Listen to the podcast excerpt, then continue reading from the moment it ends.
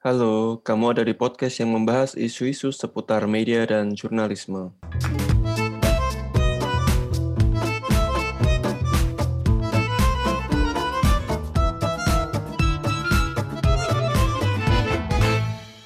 Nah, di uh, episode kali ini berbeda dengan uh, episode-episode sebelumnya yang sering kali saya membahas isu-isu yang sedang hangat.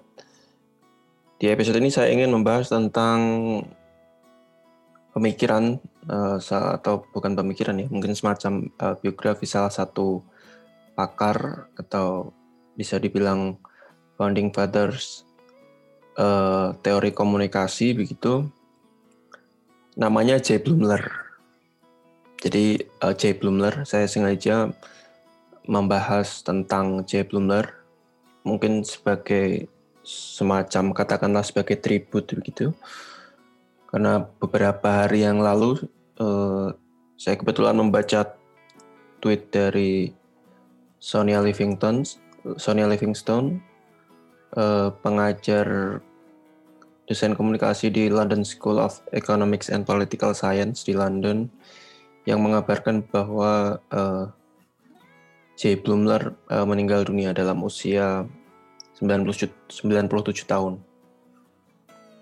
Nah, buat yang belum familiar dengan nama J, uh, ringkasnya uh, Profesor J. Blumler adalah salah satu nama besar yang tadi ya seperti saya sampaikan menyumbangkan salah satu teori komunikasi dan juga salah satu peletak kajian media di Inggris Uh, dia juga termasuk pendiri uh, Institute of Communication Studies di Leeds yang kemudian uh, jadi School of Media and Communication tempat saya kuliah kemarin.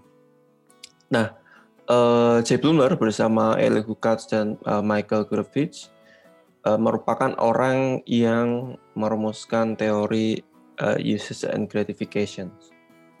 Jadi untuk teman-teman yang uh, belajar komunikasi paham dengan teori ini, terutama yang di semester-semester awal belajar di kuliah teori komunikasi atau pengantar ilmu komunikasi ya. Nah, ringkasnya kira-kira teori ini, uh, uses and gratification ini membahas tentang bagaimana uh, seorang individu secara aktif uh, menggunakan atau mengakses media tertentu untuk mendapatkan kepuasan atau bisa dibilang ya uh, uh, mengakomodasi kepentingan tertentu gitu.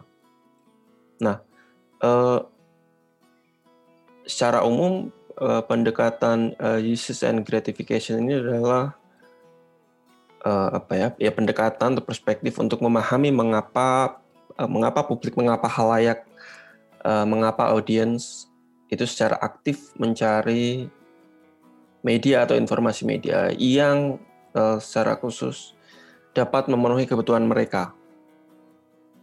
Jadi pendekatan dalam dalam teori uses and gratification ini uh, merupakan salah satu pendekatan yang dalam dalam konteks komunikasi massa ini berpusat pada kalayak pada pada uh, audiens. Ini agak berbeda dan konteksnya ini ya kemunculan teori ini di dekade 60 70-an ya. Berbeda dengan teori-teori komunikasi massa pada lainnya ya yang biasanya berpusat pada apa yang dilakukan media pada khalayak uh, efek media pengaruh media. Nah pendekatan uses and gratification ini beratkan pada apa yang dilakukan oleh audiens, oleh halayak terhadap uh, pesan media. Nah, uh, Blumler, Katz, sama Gurevich berpendapat bahwa penelitian tentang media itu tidak lagi bertumpu saat itu konteksnya tidak lagi bertumpu pada apa yang bisa media lakukan terhadap halayak, namun lebih menekankan pada apa yang yang halayak atau audiens bisa lakukan terhadap terpaan uh, pemberitaan media.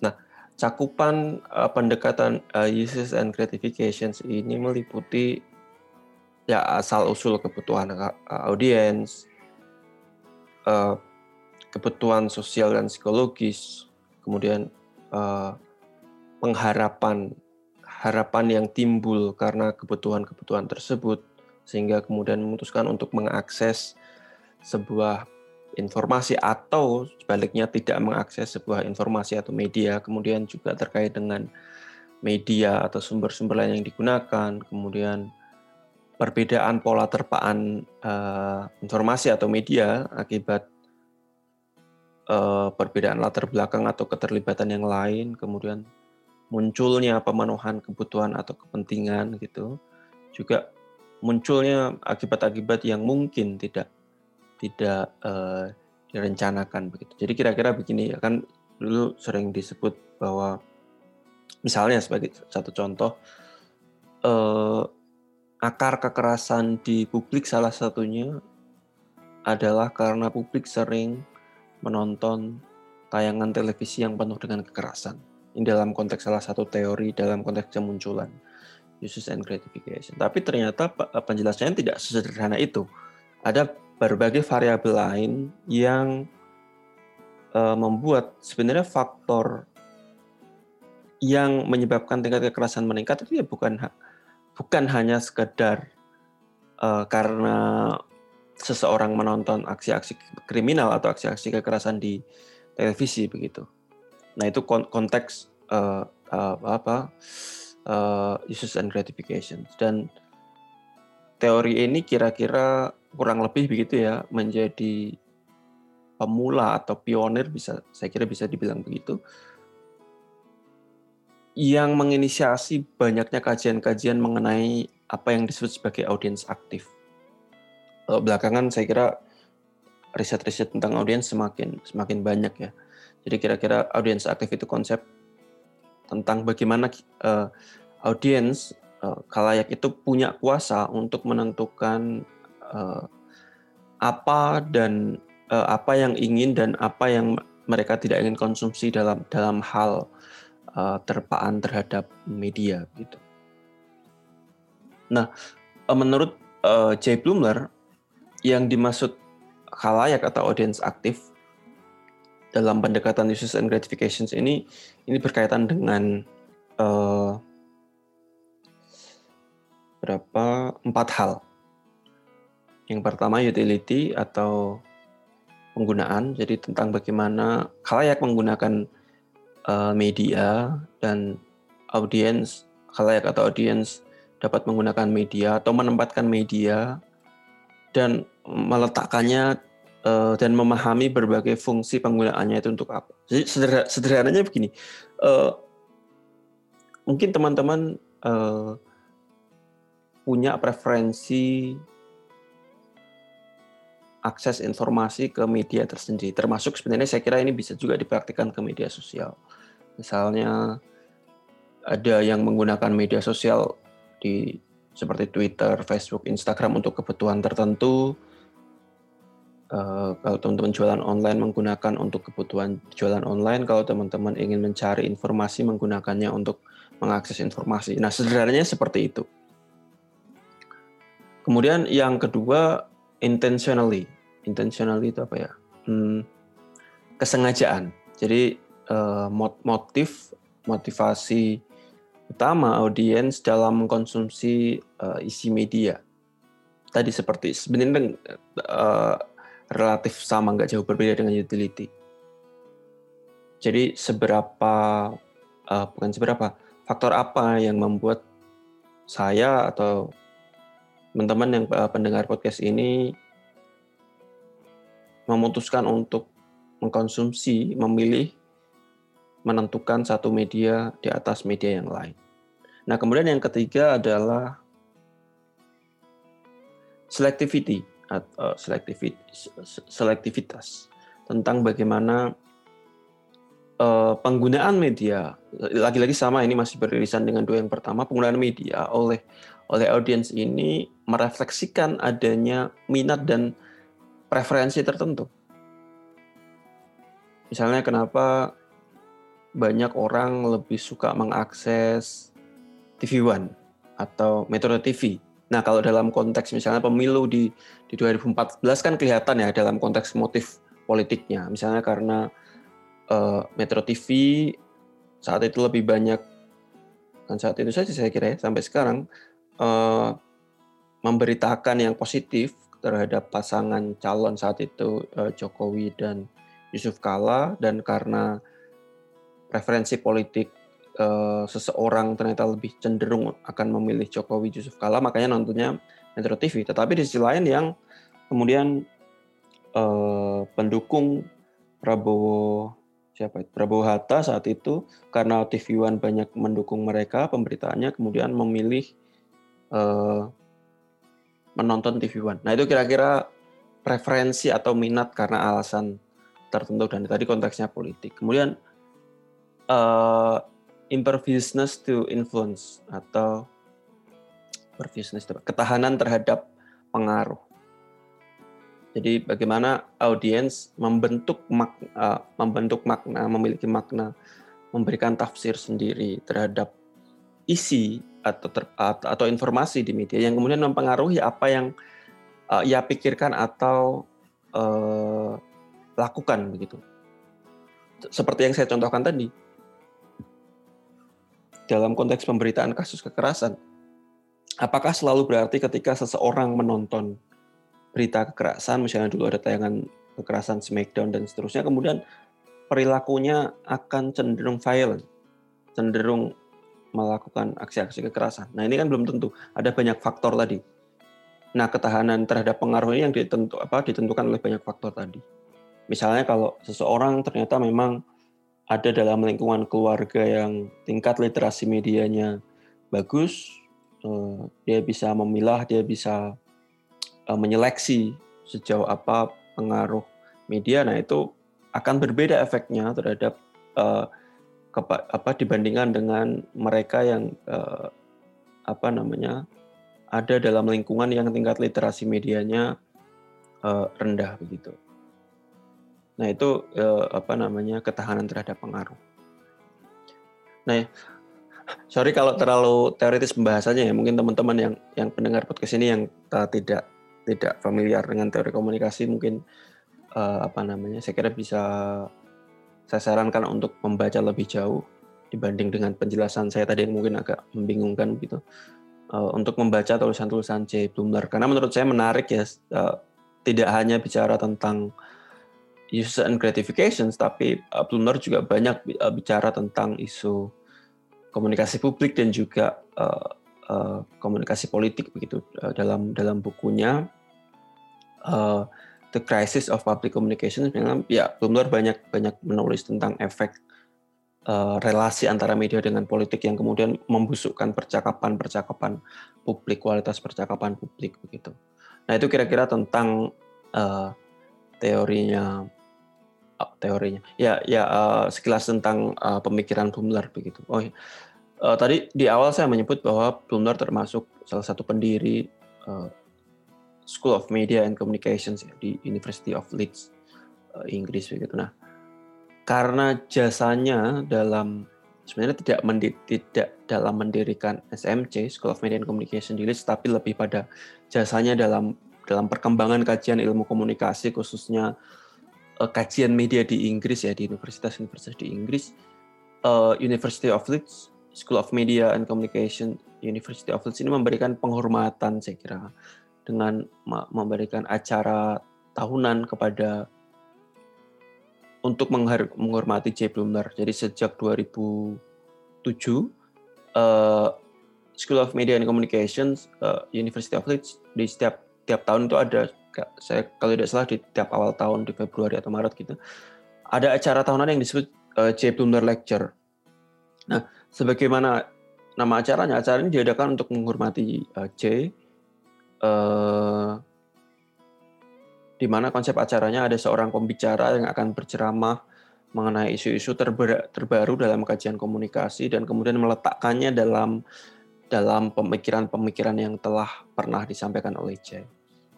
Uh, saya pernah sekali hadir ya kebetulan pas saya uh, sekolah di sana tahun 2018 lalu. Jay Blumler uh, lecture ini menghadirkan Silvio Westport, profesor media dari George Washington University, Nah, nah uh, uh, Sylvia membahas tentang fenomena post-truth dan krisis uh, komunikasi publik. menurut saya isinya menarik dan dia coba meletakkan dalam konteks kerangka pemikiran J. Tapi isinya mungkin saya akan bahas lain kali.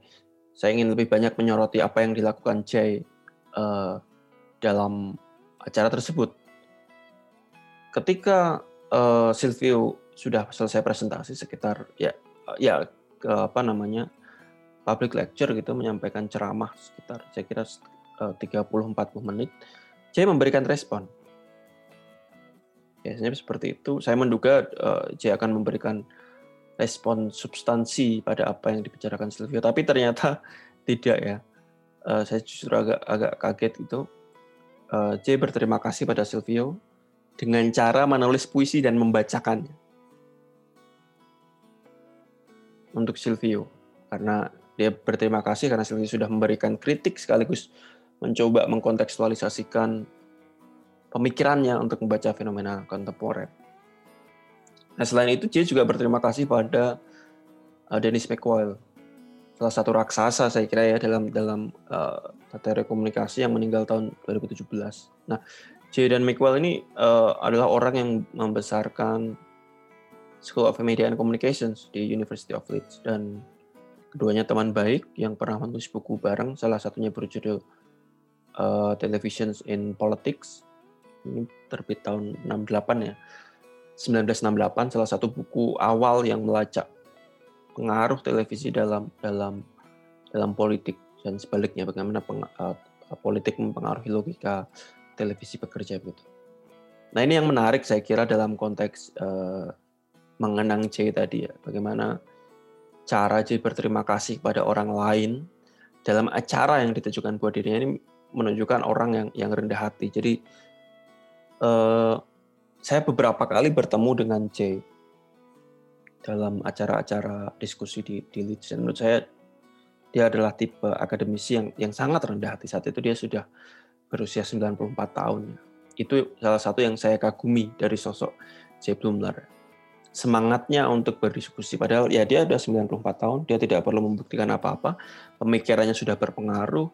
Banyak menjadi inspirasi memunculkan perdebatan dan kritik dan pertukaran argumentasi di berbagai uh, scholar komunikasi khususnya di di, di wilayah ya kajian-kajian tentang teori komunikasi dan juga komunikasi politik begitu.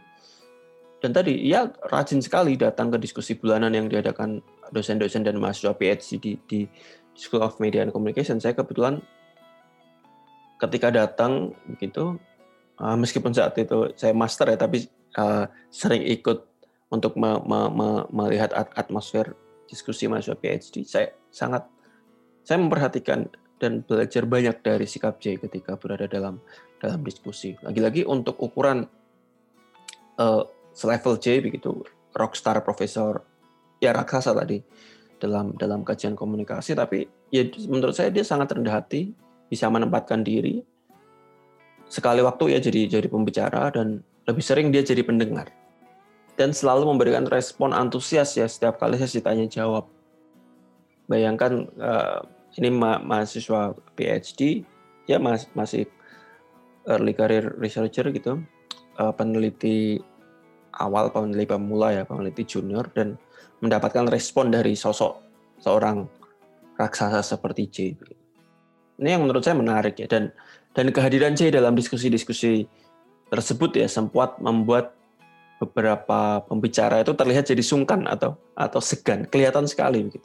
Dalam satu diskusi misalnya Daya Kisantusu, profesor komunikasi internasional dari Westminster uh, ya University of Westminster ketika menerima pertanyaan dari J itu terlihat awkward dan berkali-kali menyebut J sebagai uh, apa dia bilang our guru. Uh, ya guru kami dan dan sebagainya begitu. Dan beberapa pembicara yang lain juga bersikap serupa.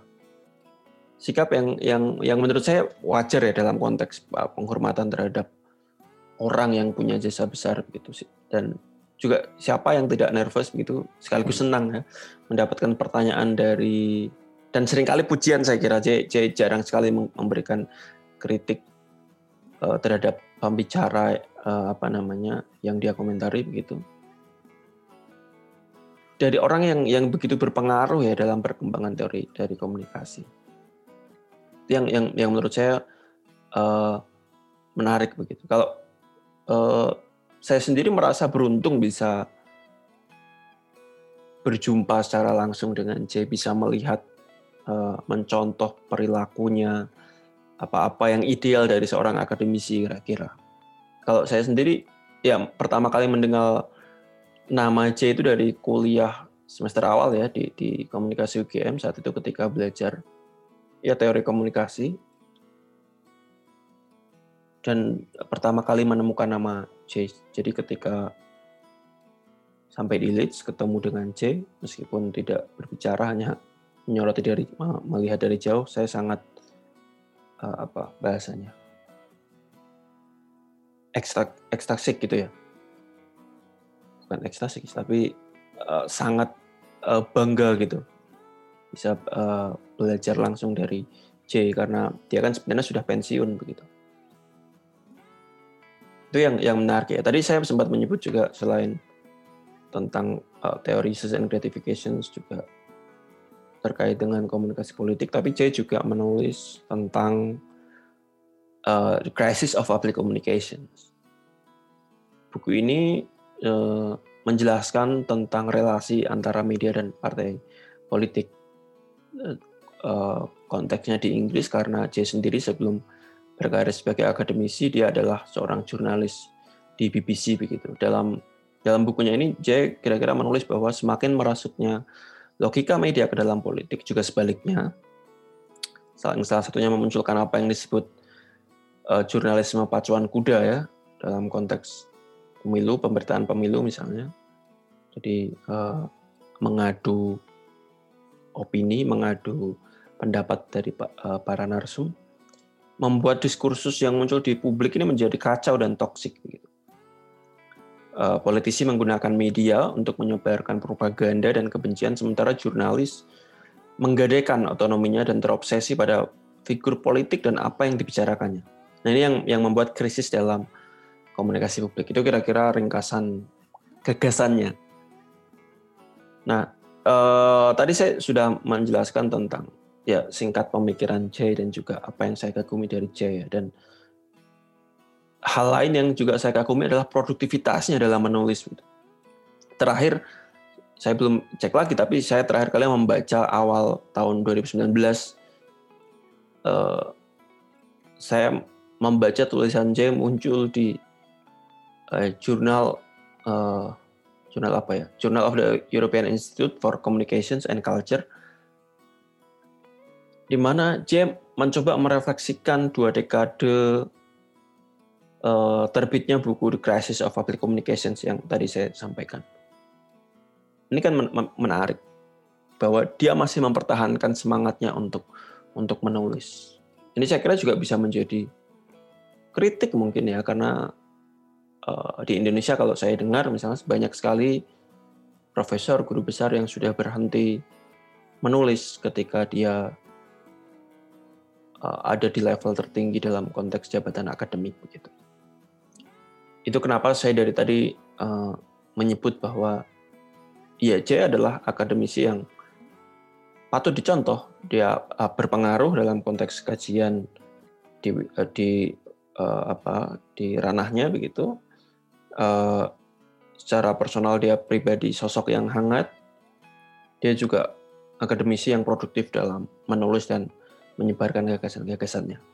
Ini kenapa ketika kemarin Sonia Livingston uh, menyampaikan kabar duka ini, ya itu sedikit berpengaruh dan saya uh, agak sedih gitu ya meskipun secara personal tidak dekat tapi pengalaman bisa beberapa kali berinteraksi ketika di Leeds dan juga membaca pemikiran pemikiran pemikirannya saya kira dunia komunikasi kehilangan uh, uh, sosok besar yang berpengaruh dan sumbangsinya besar terhadap uh, kajian ini. Nah, eh, saya kira itu sekilas tentang apa bisa dibilang kenang-kenangan terhadap Profesor J. Blumler. Nah, kalau teman-teman ingin menggali pemikirannya lebih jauh, saya sarankan untuk membaca tulisan-tulisannya. Uh, ya, uh, saya akan menutupnya dengan uh, fakta bahwa meninggalnya J adalah kehilangan besar bagi dunia komunikasi ya, baik secara intelektual maupun kepribadian J begitu. Kalau teman-teman ada masukan, saran atau kritik bisa langsung mention saya di Twitter atau Instagram at wisnu underscore prastya. Ya mungkin di episode selanjutnya saya juga akan membahas pemikiran-pemikiran sosok yang lain begitu. Terima kasih.